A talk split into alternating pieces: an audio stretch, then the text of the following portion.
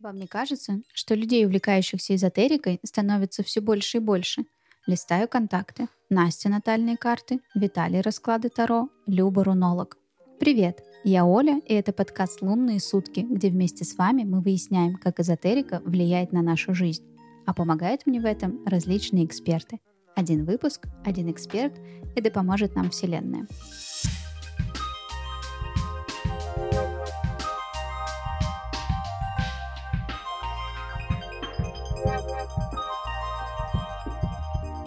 Если вам кажется, что в самом начале выпуска подкаста я перечисляю контакты просто так взятые из головы, то спешу вас расстроить. Это не шутка, это действительно моя записная книжка, и у меня действительно есть таролог, к которому я хожу на расклады.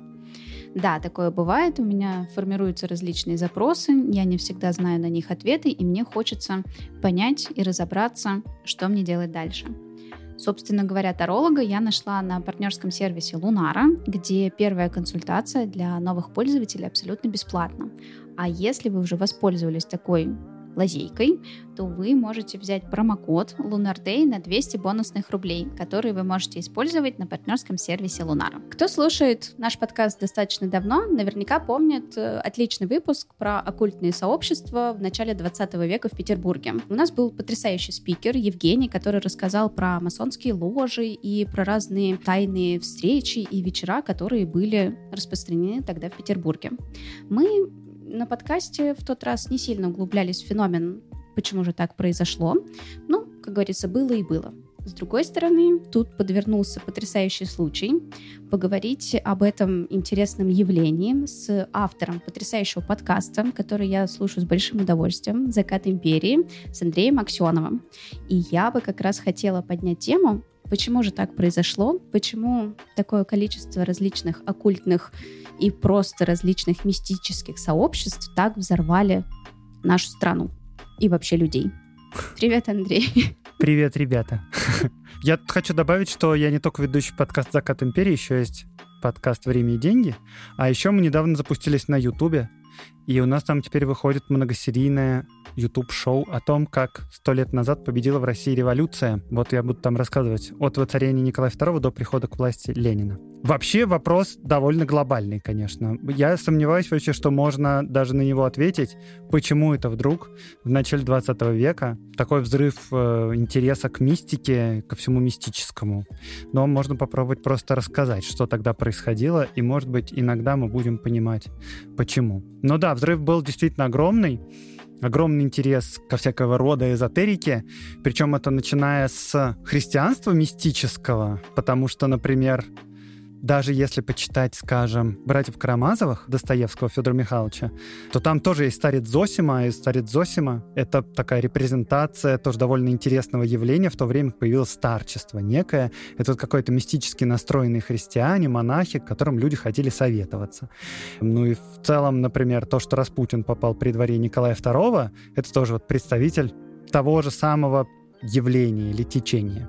При этом а, можно взять и крестьян, и образованных людей. У крестьян тоже был большой интерес ко всякого рода мистике. В начале 20 века существует невообразимое количество разных сообществ, ну, типа секты, наверное, их называют некоторые исследователи, может, не совсем корректно, но, в общем, разного рода христианских и околохристианских сообществ, которые там, кто-то верит в Библию, кто-то не верит в Библию, у кого-то есть уже там Христос новый спустился на землю, кто-то вообще священников не признает. Это могут быть и старообрядцы, и люди, которые называют себя обычными православными, там, синодальными, и люди, которые вообще не считают себя ни православными, ни никакими старообрядцами, никем таким. Вот, и помимо всего этого, конечно, существуют еще разные другие течения в интеллигенции, большой интерес ко всякого рода мистике, там, к мистическому исламу. Приезжают разные мистики исламские, например, приезжал Хазрат Инаят Хан в одно время в Москву и давал лекции, и на них много кто ходили. Лев Толстой переводит на русский язык Дао Дэ Цзин, скажем,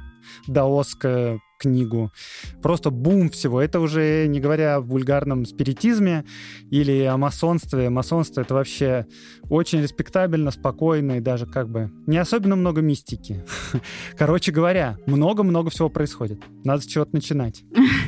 Ну, в целом, да. То есть, как бы, судя по тому, что ты описываешь, было действительно прям такое большое количество всего, да, вот простой обыватель, как я, в основном где-то что-то э, слышала немножечко этот самый, но, естественно, самая такая ключевая фигура у всех на слуху, естественно, это Распутин. О, да. И если мне, да, если мне не изменяет память, у тебя было даже два выпуска подкаста, один вот как раз про его становление, второй уже непосредственно про то, чем, чем все это закончилось, вот. И, собственно говоря, вот в массовом сознании людей, как и я, вот простой обыватель, для меня это прям такая огромная мистическая фигура, которая прям очень сильно воздействовала на такую историю Российской империи, вот, и, наверное, самая ключевая. Но мне кажется, что, наверное, я немножечко заблуждаюсь, и все-таки градус у Распутина можно чуть-чуть снизить, или были какие-то еще более мистические персонажи вокруг истории России в начале 20 века. Ну, можно, да, да, начать, да, действительно, с правителей России. Но это сто процентов, что фигура Распутина чересчур раскручена, конечно. Это, больше того, это самый известный персонаж в мировой культуре и истории из начала 20 века из России. Типа, если спросить какого-нибудь американца, что ты знаешь про начало 20 века в России? Он скажет, ну, типа, Николай II и Распутин. Или Распутин даже первым скажет. Ну, типа, песни там всякие, Бонни М, да, кажется, играл. Короче, это реально раскрученная очень фигура. И действительно, да, его влияние и его вообще место при дворе Николая II очень сильно преувеличены. Но мы сейчас не будем здесь останавливаться именно на политической подоплеке, почему так вышло, что Распутин стал такой какой-то вообще глобальной фигурой, которая как будто на все влияет. Кстати, у нас в YouTube-сериале будет про это отдельная серия вообще, что это все значило. Но это само по себе показательно. То есть присутствие некого ну, условно говоря, экстрасенса при дворе русского императора. Это вообще-то нонсенс. Потому что если посмотреть на всех предыдущих императоров, ну, по крайней мере, 19 века, они все подчеркнуто нерелигиозные. Ну, то есть, да, православие, да, мы все православные цари, все такое, но никого это особенно сильно не интересует. А тут вот Николай II и в большей степени даже его жена, они прям серьезно интересуются какой-то мистической стороной дела. Ну и тоже Распутин был не первым и не единственным таким человеком при дворе. То есть там были всякие залетные французские гипнотизеры, которые проводили спиритические сеансы. Был один э, такой тоже гипнотизер спирит Филипп Низье, который помогал царице выносить наследника, потому что у нее что-то мальчики не рождались, а рождались девочки. Крутились всякие такие тоже около христианско-православные юродивые, я бы так сказал, еще что-то такое вокруг царя. И это было более-менее как бы постоянно. Просто в какой-то момент появился Распутин, и Распутин как будто выиграл конкурс среди всех этих людей, и вот именно он остался, да. Но если брать просто при самом дворе, какую он роль занимал, не очень большую, в большей степени, кажется, его любила императрица. Ну, то есть это так, но почему она его любила? Потому что у наследника была болезнь, гемофилия, и вроде как Распутин мог заговаривать наследника, чтобы у него сворачивалась кровь. Ну, в общем, помимо этого тоже, значит, императрица к нему внимательно прислушивалась, а Николай II такой, ну, типа, у жены есть свои интересы, ну и бог с ним, как бы интересуется и хорошо.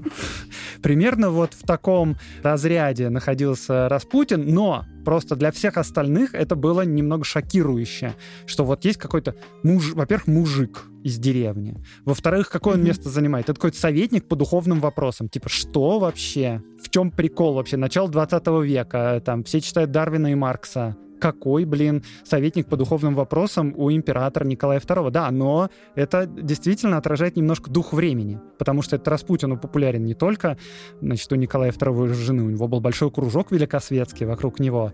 И помимо этого кружка были ли другие люди, которые сильно интересовались разного рода мистиками, то есть постоянно всякие, короче, коучи э, духовного личностного роста постоянно приезжали в Петербург. Петербург одна из мировых столиц, куча денег огромная, огромный интерес, так так что заработать тут можно было всем и в любой градации. То есть вот есть рабочие на фабрике, у них там может быть свой мистический кружок, где они занимаются разными странными ритуалами. Там есть какие-нибудь, э, ну, там, люди со средним образованием, у них свои есть мистики и пророки. Люди образованные дворяне, у них свои. Там поэты вообще, они там просто от разговоров о всяком дионисийстве и аполлоническом переходят ко всяким мистическим ритуалам, кровь пускают и пьют ее. Господи, ужас какой. Да-да, был такое дело там, ну, по крайней мере, описано было один раз, что, значит, поэтические сборища были такие у поэта Вячеслава Иванова, и они там устроили, по-моему, они даже взяли еврея для этой цели, ну, по-моему, это один из их друзей был или поэтов, они его прям разложили на полу, порезали и потом пили кровь из кубка, но, кажется, это было, с одной стороны, э, понимаешь, как будто бы это прикол был, с одной стороны, потому что это mm-hmm. как-то так будоражит. С другой стороны, это был какой-то акционизм немножко, а с третьей и тоже что-то мистическое. Ну, то есть на этих компаниях не было каких-то людей, которые всерьез верили, что это какой-то серьезный ритуал, просто это носится в воздухе. Все этим интересуются, и тут кто-то говорит, а давайте, короче, кровь из кубка попьем. И все таки да, прикол, давайте. Ну и кто-то там пугается, не знаю, визжит, свет выключает. Все очень, знаете, как-то будоражит кровь. Вот, что-то в этом роде. Короче, это правда реально носится в воздухе и всех довольно сильно интересует, даже совершенно удивительных людей, скажем, большевиков. У большевиков тоже была группа людей, которые Значит, э... Хотя, казалось бы, да, вроде бы Маркс говорит про очень логичные вещи, какие тут оккультные сообщества. Оказывается, вот как было. Ну да, ну, конечно, там проходила же борьба с э, Богом, издавался журнал «Безбожник», когда большевики пришли власти. Но, да, вот, типа, в нулевых годах и в десятых годах были некоторые такое направление внутри этой партии, и они там занимались в некотором смысле мистикой. И Ленин их ругал за какое-то богоискательство, но в итоге, например, один из них, Богданов, он в раннем Советском Союзе сделал институт переливания крови и переливал себе кровь, потому что думал, что это, с помощью этого можно будет достичь бессмертия. Ну и, собственно говоря, вообще бальзамирование Ленина — это тоже дело рук примерно вот этих же самых чуваков. Ну, как бы, это довольно странно. Зиккурат на главной площади с мумией, блин, вождя мировой революции. Это что вообще вообще за прикол. Но да, это на самом деле немножко в течение всего этого, с одной стороны, как-то удивительно, а с другой стороны, в духе времени вполне. Как бы органично вписывается немножечко в общий, так сказать, дух времени. Что, в общем, это сейчас кажется удивительным нам, но, видимо, для начала 20 века плюс-минус это было такое, а, ну, в общем-то, мы так тоже можем это зафиналить. Да, типа того. Что-то типа того. Вообще, конечно, очень интересная такая градация, что и внутри общества, то есть не просто как какая-то одна фигура, которой там много подчинялись, и что прям было столько всего разного и интересного, что именно вот и рабочие, и колхозники, и дворяне, и все-все-все на свете так или иначе были этому подвержены. Но вот если говорить про именно, может быть, ну не то чтобы первую причину, есть такое вот мнение, что пик популярности эзотерики пришелся на Первую мировую войну. Люди были оторваны от семей, от своего там быта привычного, и вот именно ударялись вот в эту эзотерику, мистицизм, именно спиритизм, для того, чтобы общаться там с умершими родственниками и так далее. Вот можно ли как-то понять, ну, гипотетически мы представим, что как будто бы не было Первой мировой, а мистицизм остался? Или это как-то одно просто вытекает из другого? Ну, мне кажется, известная доля правды в этом есть, потому что, ну, война — это огромный стресс для людей, и люди, которые особенно находятся на фронте, для них нужна любого рода защита, просто, например, иногда, чтобы голову держать свою в порядке. И для этого, наверное, хороши все способы. Если человеку молитва помогает на фронте, то, наверное, это неплохо. Это если смотреть вообще с точки зрения предельно рациональной. Вот. Но, честно говоря, мне кажется, что, насколько я знаю, насколько вот я читал о разных книжках о настроениях в Российской империи во время Первой мировой войны, есть отличная, кстати, книга Владислава Аксенова, не родственник мой, называется «Слухи, образы, эмоции во время Первой мировой войны. Как-то так. Ну, слухи, образы, эмоции, да. И там как раз дается срез настроений в обществе, вообще, о чем люди думали. Много-много всякого. От эпидемии самоубийств до разных слухов, которые ходили в народе. И, надо сказать, не то чтобы особенно огромный всплеск мистицизма происходит, но, возможно, увеличивается религиозность какая-то на фронте. То есть в конце концов, большинство, конечно, людей в Российской империи, они были вполне себе такими законопослушными синодальными христианами. Ну, в смысле, православными. Тех, кого мы называем православными, потому что староверы, старобрядцы, они тоже себя называют православными христианами, просто более правильными. Ну, короче, неважно. Вот, в основном, наверное, люди в большей степени молились так, как принято в церквях. Но если взять предыдущее чуть-чуть десятилетие, то, как мне кажется, определенную моду на всякий мистицизм еще внесли и деятели искусства культуры, там же Серебряный век, это прям всплеск mm-hmm. всего, ну, то есть поэзия в первую очередь приходит в голову, но вообще-то говоря, и живопись, скажем, Малевич, да, «Черный квадрат». Что это такое? Вообще довольно мистическое произведение в некотором смысле. Вот, и помимо этого люди всякие есть, которые пишут различные произведения мистического характера. Плюс к этому и музыка, и все такое. И вообще в моде декаданс. В конце 19 века даже это уже входит, типа модерн, декаданс. И все как бы пропитано некоторым культом смерти, может быть. И смерть — это что-то возвышенное, благородное. И там, не знаю, гимназистки в своих тетрадях рисуют короче, всякие кладбища и, О, не знаю, летучих мышей и все такое. Ну да, прям такая готическая атрибутика. Просто в моде, в моде все это. Все это печальные барышни в черном, очень худосочные. Там молодой человек, который, не знаю, заразился чехоткой, туберкулезом, у него такой бледный румянец. Это все супер сексуально, супер привлекательно. Вот умер, значит, он в 21 год, написал 5 стихов. Все, это, короче, герой поколения. И это все в супер большой моде. И это постепенно раскручиваясь, сначала со стороны богемы и интеллигенции, это все доходит как бы до образованной публики, до гимназистов, потом уже идет как бы в ширину. Но это что касается образованной части общества, потому что, конечно, до крестьян-то не доходит, у крестьян совершенно своя тема. Крестьяне в целом всегда были супер мистически настроены супер ритуализированы, типа очень большое количество правил, что тебе надо делать, чтобы был урожай.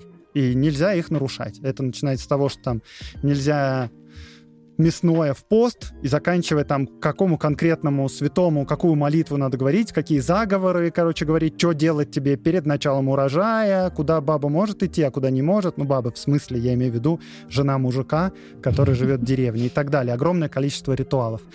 Я просто опять как будто широкими мазками рисую все это, но, честно говоря, мне кажется, что война не сильно это все подхлестнула, а скорее это немножко... Приоткрыла. Да, немножко приоткрыло и немножко немножко помогло все это чуть-чуть шире раздвинуть, потому что в нулевые годы уже как бы во всю Ивановскую, в общем, всякая мистика, эзотерика работала. Даже были попытки научного осмысления научного опыта, ну, то есть не попыток, их было много разнообразных, но в частности, например, с помощью фотографии пытались засечь ауру человека, например, и вполне успешно. А также мертвых родственников тоже бывало фотографировали. Есть прям фотографии такие, раз, кто-то сфотографировался, а сзади какая-то световая тень. Такой, вау, mm. это же моя бабушка. Наука доказала. Что-то в этом роде. Раз и все готово. Смотрите, какая интересная фотокарточка. Призраки существуют. Да, конечно, такой интересный срез. Просто мы на- начали про, как раз про различные вот эти вот э, слои и общество говорить, про то, сколько было различных э, запретов у... То есть получается, что вот эта вот интеллигенция, люди, которые читают так. многочисленные там книги, вот это вот все, пропитанной культурой, с ними чуть-чуть попонятней. Но спускаясь чуть ближе к народу, люди, которые непосредственно живут в определенных правилах, там не ходи, здесь не ходи, казалось бы, откуда у них может взяться вот эта вот тяга к мистическом, если они так сильно регламентированы. Туда, ну, здесь не сей, здесь не, не паши, и тут вот, и там тоже, опять-таки, гадалки какие-то, заговоры, наверное, болезни да, тоже да, были распространены. конечно. Но мне кажется, это одно другому не противоречит, наоборот, ну, типа, предельная ритуализированность, это вполне может быть частью религиозной жизни крестьян. Крестьяне, конечно, считали себя и называли православными, но если так разобраться, в общем, их вера от канонического православия была довольно далеко, mm-hmm. ну, типа, начиная со всяких догм православия, даже не надо говорить про природу Христа, просто можно было спросить крестьянина, что такое Троица. Он скажет, ну как, что? Христос, Богоматерь и Илья Пророк который молнии фигачат э, с неба, как всем известно. Да, но э, просто крестьянская жизнь в средней полосе в России была довольно тяжелой. И в целом не в каждый год можно было надеяться на то, что тебе хватит урожая до следующего года. То есть голодные времена были вполне себе распространены, и каждого могло это касаться. И семьи очень большие, и дети гибнут э, вполне много в совершенно маленьком возрасте, ну, типа половина не доживает до пяти лет. И для всего этого, чтобы как бы держаться в этом во всем, есть большое количество ритуалов, которые тебя поддерживают. Ну, то есть, чтобы у тебя был хороший урожай, нужно сделать определенные вещи. И ты, в общем-то, всегда знаешь, если у тебя плохой урожай, что ты сделал не так. Ну, типа, не просто где-то согрешил, а вот там заленился, не пошел помолиться, или пропустил день, в который надо посеять, или наоборот, в праздничный день, а вот сеял ты и неправильно сделал, или вот у тебя родственник что-то сделал, или еще. И ну, действительно, жизнь очень сильно регламентирована вот по этим, по всяким правилам. Причем, естественно, они от губернии к губернии, от уезда к уезду везде меняются. И это касается огромного количества разных примет, ну, типа, которые дожили до нашего дня. Купил квартиру, кошку туда введи. Э, mm-hmm. Не знаю, типа, черная кошка перебежал дорогу. Если я не знаю, честно говоря, сравнений в этом смысле в русскоязычной культуре и в какой-нибудь западной, но чисто по ощущениям кажется, что у нас немножко больше этих примет, чем у остальных. И самое главное, что мы все эти приметы-то знаем. Ну, то есть, типа, через порог не здороваются, да?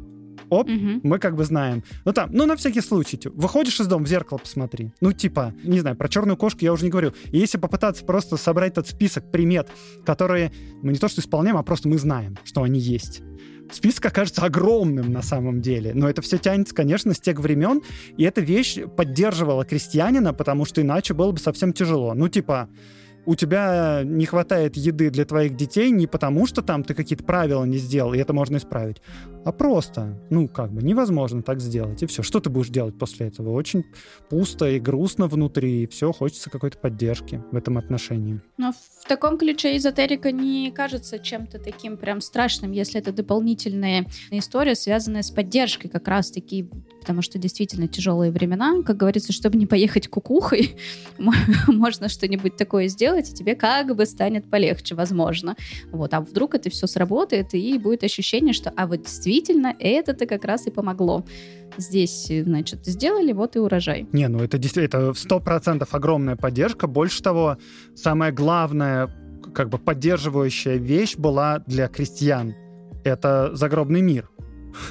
Потому что, ну, типа, даже самому вообще глупому крестьянину и не рефлексирующему было понятно, что живут они просто как бы очень-очень-очень плохо очень плохо. Вся жизнь наполнена страданиями. Это как бы безусловно. Ты работаешь очень-очень много, дохода у тебя очень-очень мало, ну реально, может не хватить урожая до конца. И жизнь просто ужасно тяжелая и несправедливая вещь.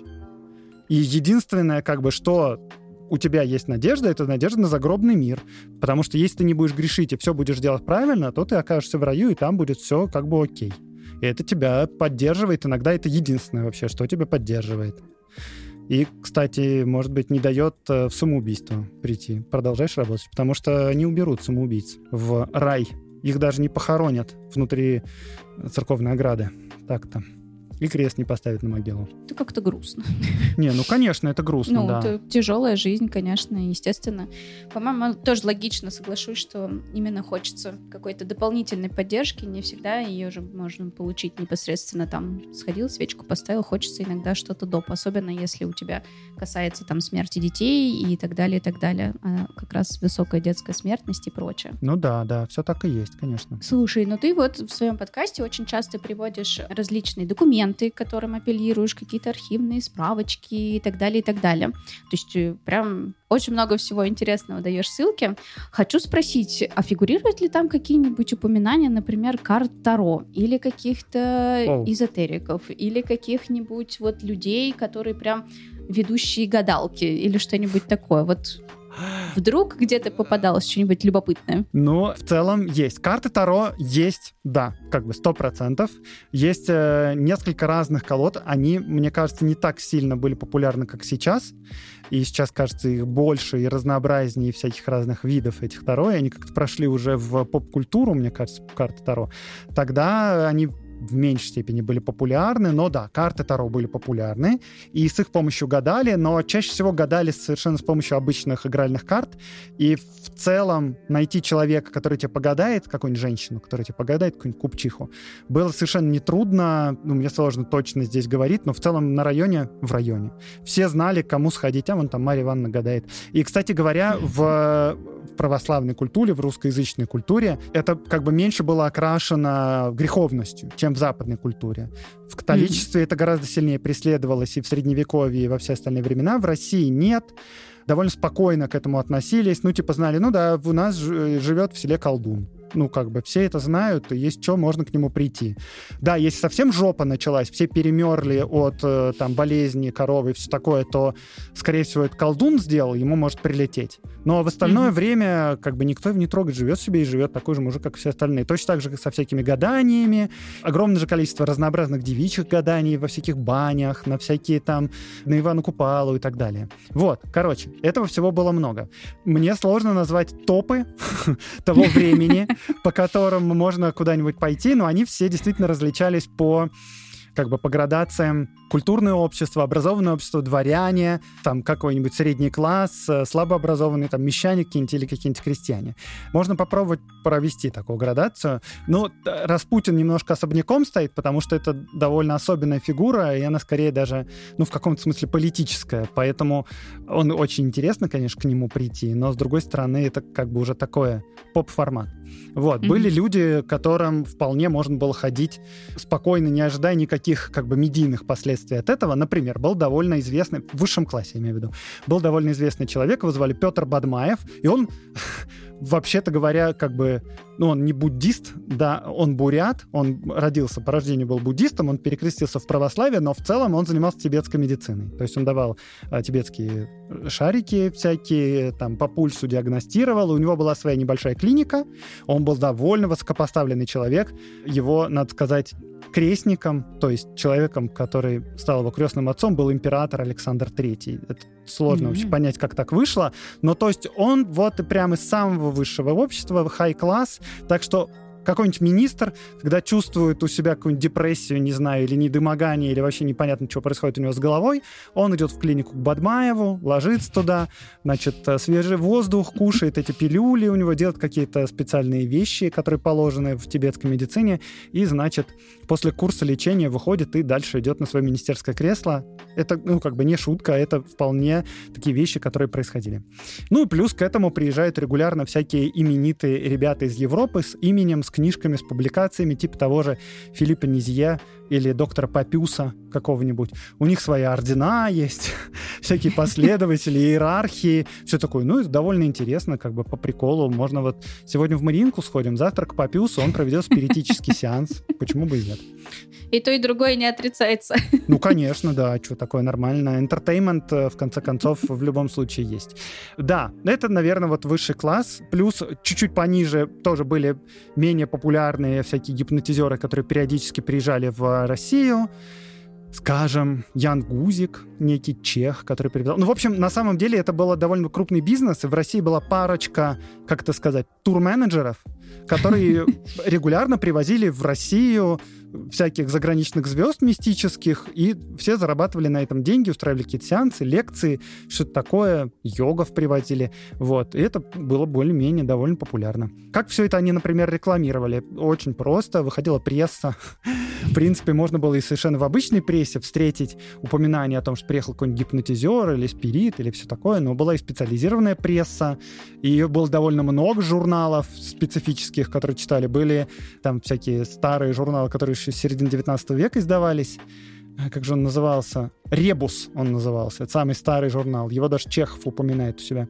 Вот. И были всякие разные журналы «Спиритуалист», например, в котором научные статьи публиковались на тему спиритуализма. Были, например, мой любимый пример, это был журнал, который называется «Оттуда». Как будто бы из загробного мира? Ну да, типа того. А. Там он наполнен был, как это сказать, я не знаю, три припорты, там, в общем, были спиритов. То есть ты, значит, э, впадаешь в транс, э, выходишь на связь с каким-то духом загромным, он mm-hmm. тебе что-то говорит, и ты вот, например, либо сам произносишь это вслух, либо запоминаешь это, и потом как бы пишешь э, репорт, от трип-репорт отчет, как бы, что с тобой произошло, и точнее, не даже не что с тобой конкретно произошло, а что этот дух конкретно тебе говорил. И посылаешь в этот журнал, и этот журнал печатает практически только их. Это вот сборник три припортов, назывался он «Оттуда». Ну и, соответственно, там была всяческая реклама, типа, приходите туда, э, значит, приехал Ян Гузик из Чехии, великий Макс, Спирит, все такое. Если чуть-чуть ниже еще опуститься, в область, там, мещан, в практически в каждом районе, ну, по крайней мере, в крупных городах, были довольно известные либо женщины, либо мужчины, которые занимаются мистическими разнообразными практиками. Их чаще всего называли в полицейских донесениях хлыстами. Хлысты — это довольно крупное такое течение, отколовшееся от христианства, и они себя называли вообще-то не хлыстами, а христами. Вот, и полицейское управление и церковь их немножко пере именовала. Переименовала. Да, именно потому что, во-первых, это слишком круто звучит христы, а во-вторых, э, сразу же ассоциация идет к тому, что это, ну, типа, люди, которые занимаются самобичеванием. И ты сразу такой, ну, что-то неохота самобичеванием заниматься. Вот, но, скажем, там такого рода практики могли происходить, но в основном это были экстатические такие практики у хлыстов или около хлыстов, ну или христов. Это что-то вроде, вот они там собирались на свои родения, так это называлось, и пели определенные песни, и танцевали определенные танцы, и впадали как бы в транс.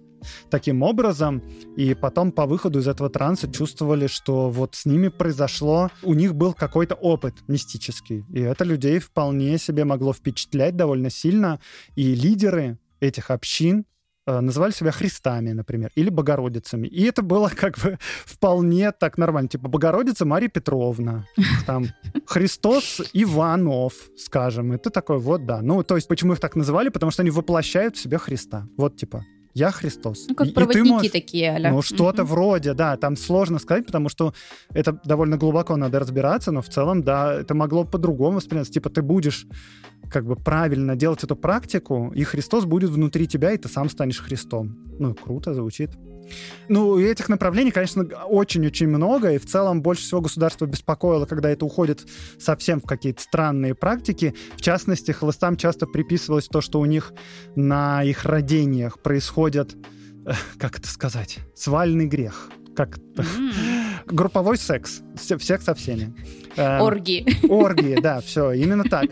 И в целом у холостов, конечно, была вот такая репутация, что это чуваки, которые собираются где-нибудь в бане, поют свои песни, доходят до иступления, фигачат друг друга хлыстами и потом занимаются сексом беспорядочным друг с другом. Жутко интересно, конечно, очень э, тревожно и э, любопытно посмотреть через окошко, но не дай бог туда идти. Но э, не всегда это происходило именно так, хотя бывали разные случаи, в том числе какого-то вот такого рода. И в целом иногда сексуальностью был довольно сильно пропитаны вот эти мистические всяческие дела. Ну вот, да. А если брать уже совсем крестьян, они могли организовывать даже прямо особенные общины свои, со своими лидерами, и из своих принципов могли, например, сопротивляться государству. Одна из самых известных историй — это духоборы. Они в какой-то момент вообще переселились в Грузию, жили в Грузии, чтобы им не мешало государство жить по своим правилам. У них была своя книга, кажется, священная. То есть они в какой-то степени христиане, но они не признавали институт церкви, у них были лидеры общины, и была своя священная книга, по которой они как бы читали, учились, все такое. Но это в целом похоже, наверное, на протестантскую общину, что-то вот в этом роде. Ну, а, в общем, э, с ними основной замес был связан с тем, что они принципиально были противниками войн, и в частности принципиально не ходили в армию и были готовы идти за это хоть куда, как бы в тюрьму, там все такое, но вот оружие в руки они брать не будут. И в конце 19 века было событие, когда они произвели тоже такую акцию, они собрали все оружие, которое у них где-то там хранилось, и сожгли его. И mm-hmm. отказались приходить в армию, и послали казаков, и их насильно стали забирать в армию, они стали оказывать какое-то сопротивление, может, даже не оказывали сопротивление, потому что они против насилия было. Но, в общем, это прогремела история сначала на всю Россию на пресс, в прессе, а потом и по всему миру. Дело дошло до того, что Лев Толстой бросил клич, что он собирает деньги на переезд духоборов. Всем миром собрали через Льва Толстого им деньги и на эти деньги купили им там места на пароходах, их, кажется, тремя пароходами их отправили в Канаду, и они там живут до сих пор. Их потомки, в смысле, потомки духоборов. Вот. Но таких, как духоборов, было очень-очень много разных направлений от там типа десятков человек до нескольких сотен, которые разбросаны по большой территории и как-то друг с другом общаются жутко интересно. Если честно, я пребываю в шоке в положительном ключе, потому что ты очень интересно много всего расскажешь. Естественно, я ничего такого не знаю, знать не знала. вот эти вот все, то есть в таком массовом ключе. Это очень интересно и прям увлекательно из-за того, что территория тоже огромная. Естественно, какой-нибудь эзотеризм и вот это вот все в Петербурге сильно будет отличаться от какого-нибудь Новосибирска, но то, что этим было пропитано все, и в том числе эта тема всегда всплывала, и какие-то занятные вещи, ну, как, например, вот это вот общение с целый журнал, посвященный каким-то общениям с духами. Так и вижу вот это письмо. Дорогой дневник, ой, простите, дорогая редакция. Сегодня у меня была очень интересная, занимательная встреча с прадедом. Такого пона рассказал, просто вот держитесь семеро. Это прям так э, очень занятно. И я немножко делаю аналогию с э, нынешним уже таким временем, поскольку тоже на подкаст приглашаю различных специалистов. И вот, например, у нас был предыдущий выпуск как раз с девушкой, которая является вот таким переводчиком, так сказать, oh, wow. вот этих вот нап- направлений. Да, и вот ты рассказываешь просто один в один какие-то истории, которые я встречаю в том числе и среди своих спикеров. Очень интересная аналогия, и в целом, ну, прям так захватывающий, если честно. То есть, казалось бы, это вот новомодные какие-то явления, а на самом деле нет. Это все существовало еще сто лет назад и даже чуть раньше, и, и вообще, и, наверное, прям совсем у истоков каких-то таких воззрений все это стояло, в том числе. Больше того, нам э, есть чем гордиться в целом, если считать нас наследниками тех людей, потому что, в общем-то, русскоязычная культура, российская, вот эта, эзотерическая, мистическая, дала довольно много общемировой эзотерической и мистической культуре. В частности, есть как бы имена, которые создали учения, на основе которых существует сейчас большое количество разнообразных, типа, ну, я не знаю, как назвать, школ, сообществ и все такое. В первую очередь, наверное, нужно Блаватскую назвать. Это была такая женщина, которая разработала свою собственную систему мира и систему ну, как бы в которой существуют духовные учителя на высоких планах, mm-hmm. и с ними можно и общаться, и все такое. И, в общем-то, она довольно подробно все это описала. И в наследии Блаватской там очень много людей вращалось, и из этого выросло довольно большое количество течений. В целом, если взять каких-нибудь американских людей, ну, то есть до сих пор есть разные направления, которые общаются со всякими духами. Ну, типа, есть ченнелинг, так называемая как бы штука. Это все в целом может упираться в том числе и в Блаватскую. Рериха мы тоже возьмем. Рерих как бы супер уважаемый человек э, на Западе в разных мистических кругах, в определенных. Гурджиева можно взять. Гурджиев тоже очень-очень известен и тоже как бы уважаемая фигура. Так что как бы не одним Достоевским и Толстым, знаете, не только это дали мы миру, и не только Чехова, скажем, не, не знаю еще что-нибудь, Малевича, скажем, если всех их считать нашими, но и Блаватскую с Рерихом и Гурджиевым тоже нельзя забывать. Хотя, казалось бы, вроде бы такое направление, не все серьезно к нему относятся, а нет, вот, пожалуйста, есть в итоге какие-то, так сказать, течения, которые живут и родоначальники. Очень круто, блин, так интересно все интересно. Слушай, а такой, знаешь, немного личный вопрос. А ты сам веришь э, в какие-нибудь такие э, астрологию, эзотерику? Может, к тарологу ходишь? Ну нет, к тарологу я не хожу. А астрология в целом особо никогда как бы всерьез не интересовался, но вообще у меня есть в некотором степени бэкграунд. Без иронии отношусь э, ко многим вещам. Короче, я довольно долго занимался цигун и тайцзи. Я ездил на буддийские медитации на Випассану. И вообще считаю, что это супер полезный опыт супер классный опыт, и я вообще всем его рекомендую. Честно говоря, даже своей маме порекомендовал туда съездить. И там не нужно, если что, никакую систему изучать. Это довольно простая практика и техника, просто которую можно выполнять и получать некоторые важные для себя результаты. И разными другими вещами, штуками тоже занимался.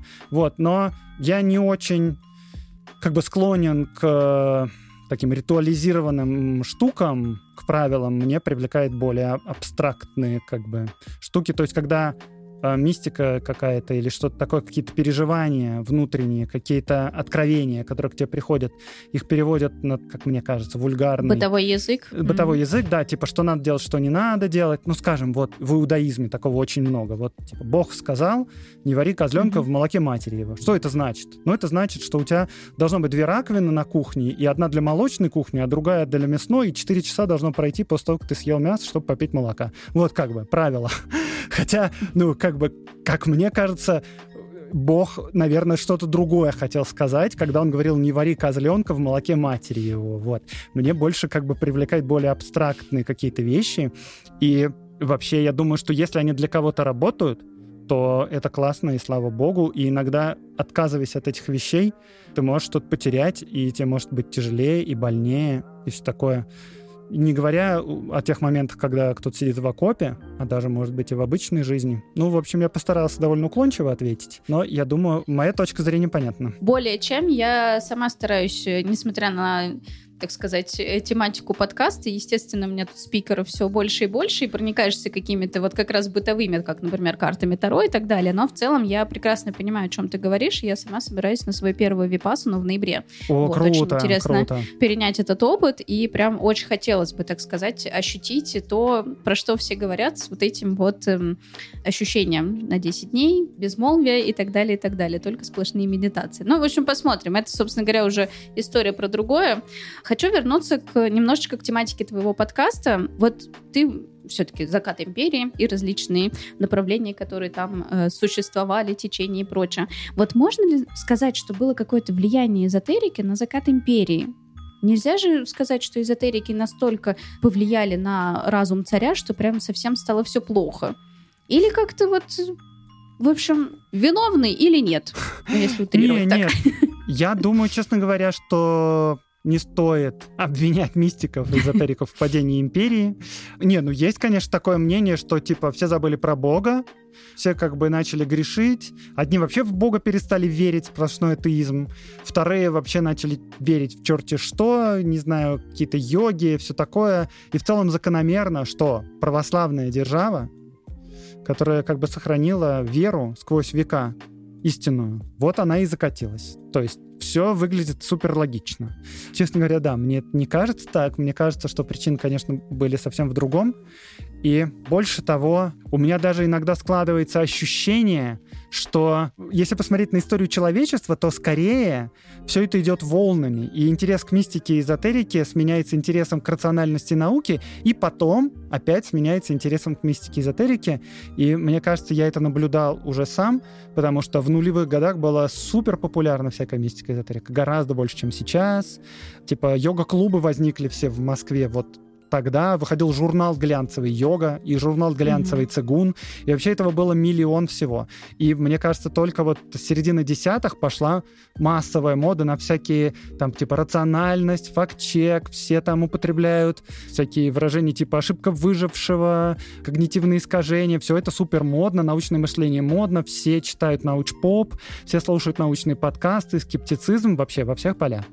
И да, и кажется, что сто лет назад происходило все то же самое, но немножко наоборот. Потому что ощущение такое, что если мы возьмем конец 19 века, то там как раз преобладало влияние науки, и быть, короче, мистически настроенным было не модно. В частности, да, Базаров препарирует лягушек. Тоже как бы не просто так, потому что это наука. И Дарвин. И вообще открытия большие в науке происходят. И становится как бы не модно верить во всякую чушь эзотерическую. И это проявляется во всех отношениях. Например, если взять каких-нибудь художников-передвижников, то они тоже, мы посмотрим на их картины, это очень конкретные изображения конкретных недостатков в государстве. Типа неравный брак, или mm-hmm. там, не знаю, бурлаки на Волге. Это, то есть, как бы такое медиа-явление. То есть это, опять же, говорит о том, что искусство, оно должно служить какой-то конкретной цели на пользу обществу. Очень рационально, очень понятно. Но вот в начале 20 века, как раз когда начинается модерный декаданс, и искусство начинает говорить, что нет, искусство должно быть не для того, чтобы пользу приносить, а для того, чтобы вот ты почувствовал что-то в высших сферах, например, и перенес это на холст. И оно никакой цели, может быть, не иметь конкретной, вульгарной, но может оно что-то трогает в душе человека. И вот это всякое стремление к эзотерике, к мистике, обсуждение греческих богов, вот это все прямо начинает все больше и больше интересовать людей, и в какой-то момент вот это научное мышление, атеизм, скептицизм, они начинают становиться все больше и больше не в моде. Это становится не модным, но революцию делают именно вот эти довольно атеистически настроенные, суперрациональные чуваки. Потому что если взять опять большевиков, они как бы весь этот экспрессионизм и модернизм выкинули на помойку, вернули соцреализм, потому что непонятно, зачем нужны вот эти черные квадраты, что это за фигня. искусство должно быть как бы конкретным. Вот как бы нарисовали, как Невский, не знаю, победил рыцарей. Вот это понятно зачем. А вот эти ваши кандинские вообще какая-то чушь Эти разбросанные треугольнички, да-да-да. Да, да, да. Давайте, И... давайте, пожалуйста, поконкретнее. Вот заслуги, вот картины. Да, и в этом отношении как бы получается так, что, возможно, если бы чуть-чуть еще побольше времени было, то вот эти вот э, люди, которые делали революцию, и еще у них было как бы уважение в обществе, и они были лидерами общественного мнения, они, может быть, совсем уже сменились на других людей, потому что другие вещи модные мистика модная, модная эзотерика, модная религиозность, модно искать что-то более важное в жизни, чем какие-то конкретные цели.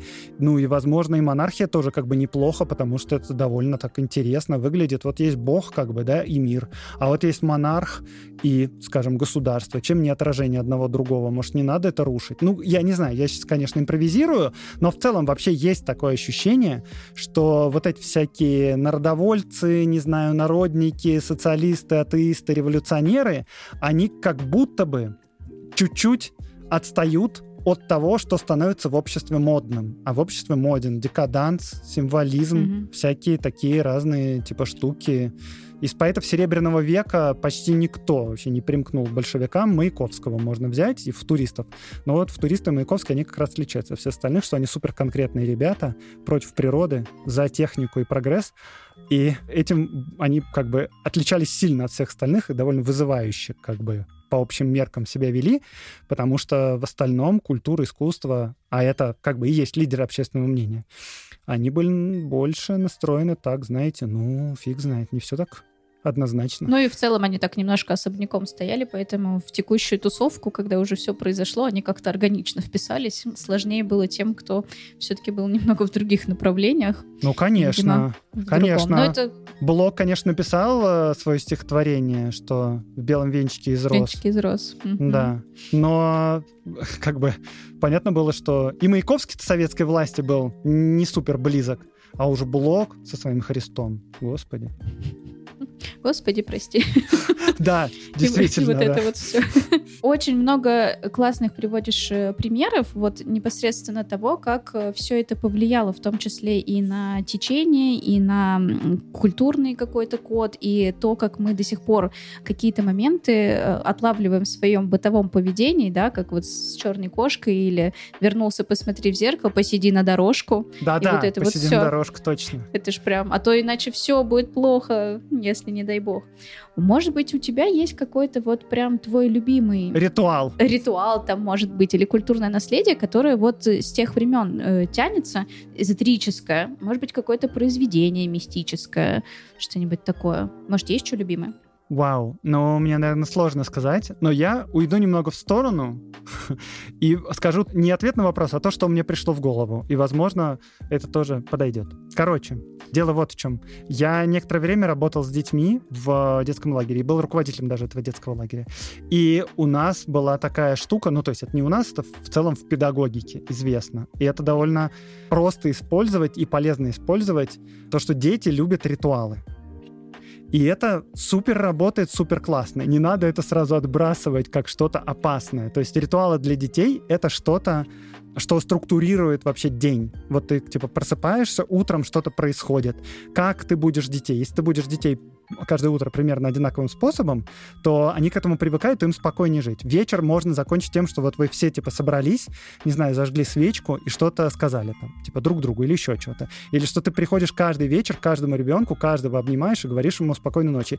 Или вы внутри вот вашей группы детей выдумываете какие-то правила, ритуалы, которые будут вам помогать. Например, здороваться определенным образом.